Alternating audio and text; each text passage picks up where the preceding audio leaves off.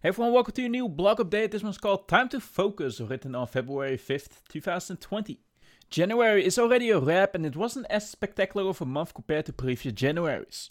As you know, it started off great with my biggest score on party, 2.2k in the 1 and 9, but since then things went downhill. Now I can make this a very long talk of things that maybe went wrong and I think it just comes down to one thing lack of focus. A lack of focus can appear in many forms. It's not just not being present.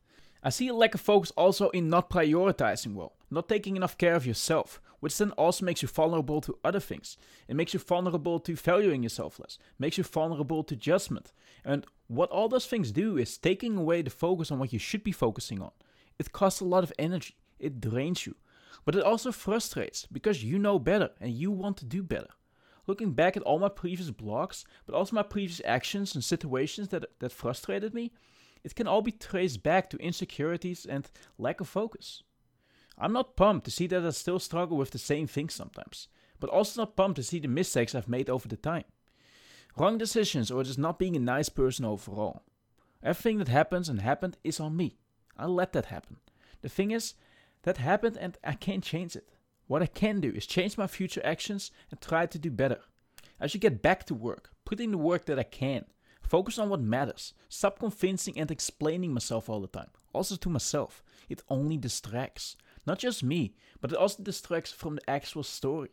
I don't like to admit it, but it's true.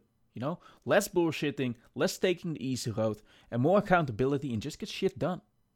The coming time, we'll be spending some time on studying poker, making sure we stay on top of our game, even when we are on a downswing. We're currently down like 125 buy-ins or so, but the 1 and 9s and 55s take a huge part in that. So I'm gonna drop the 1 and 9s for now at least, so also I can focus on my game and focus on improving and not on the results. I also want to be more focused with my other work, actively trying to create new things and set up new business relationships. Everyone who thinks I was already doing and accomplishing a lot, thank you for the compliment first of all, but I can do more and I can do it better. So let's do it. Monday, is my birthday, turning 21. And Sunday, my grandmom turns 80, so this weekend we're going to celebrate. It should be a lot of fun, and it also shows somewhat the sacrifices that have been made to get to where I am. No full house of friends to celebrate with. That's not always easy or always fun, but also this is how it is and should not distract from what matters. I gotta accept it, make the best of it, and clap and sing for my own at all times. This is the course I decided to take, and the course I can only continue in a good way when I am one with myself. Story to be continued.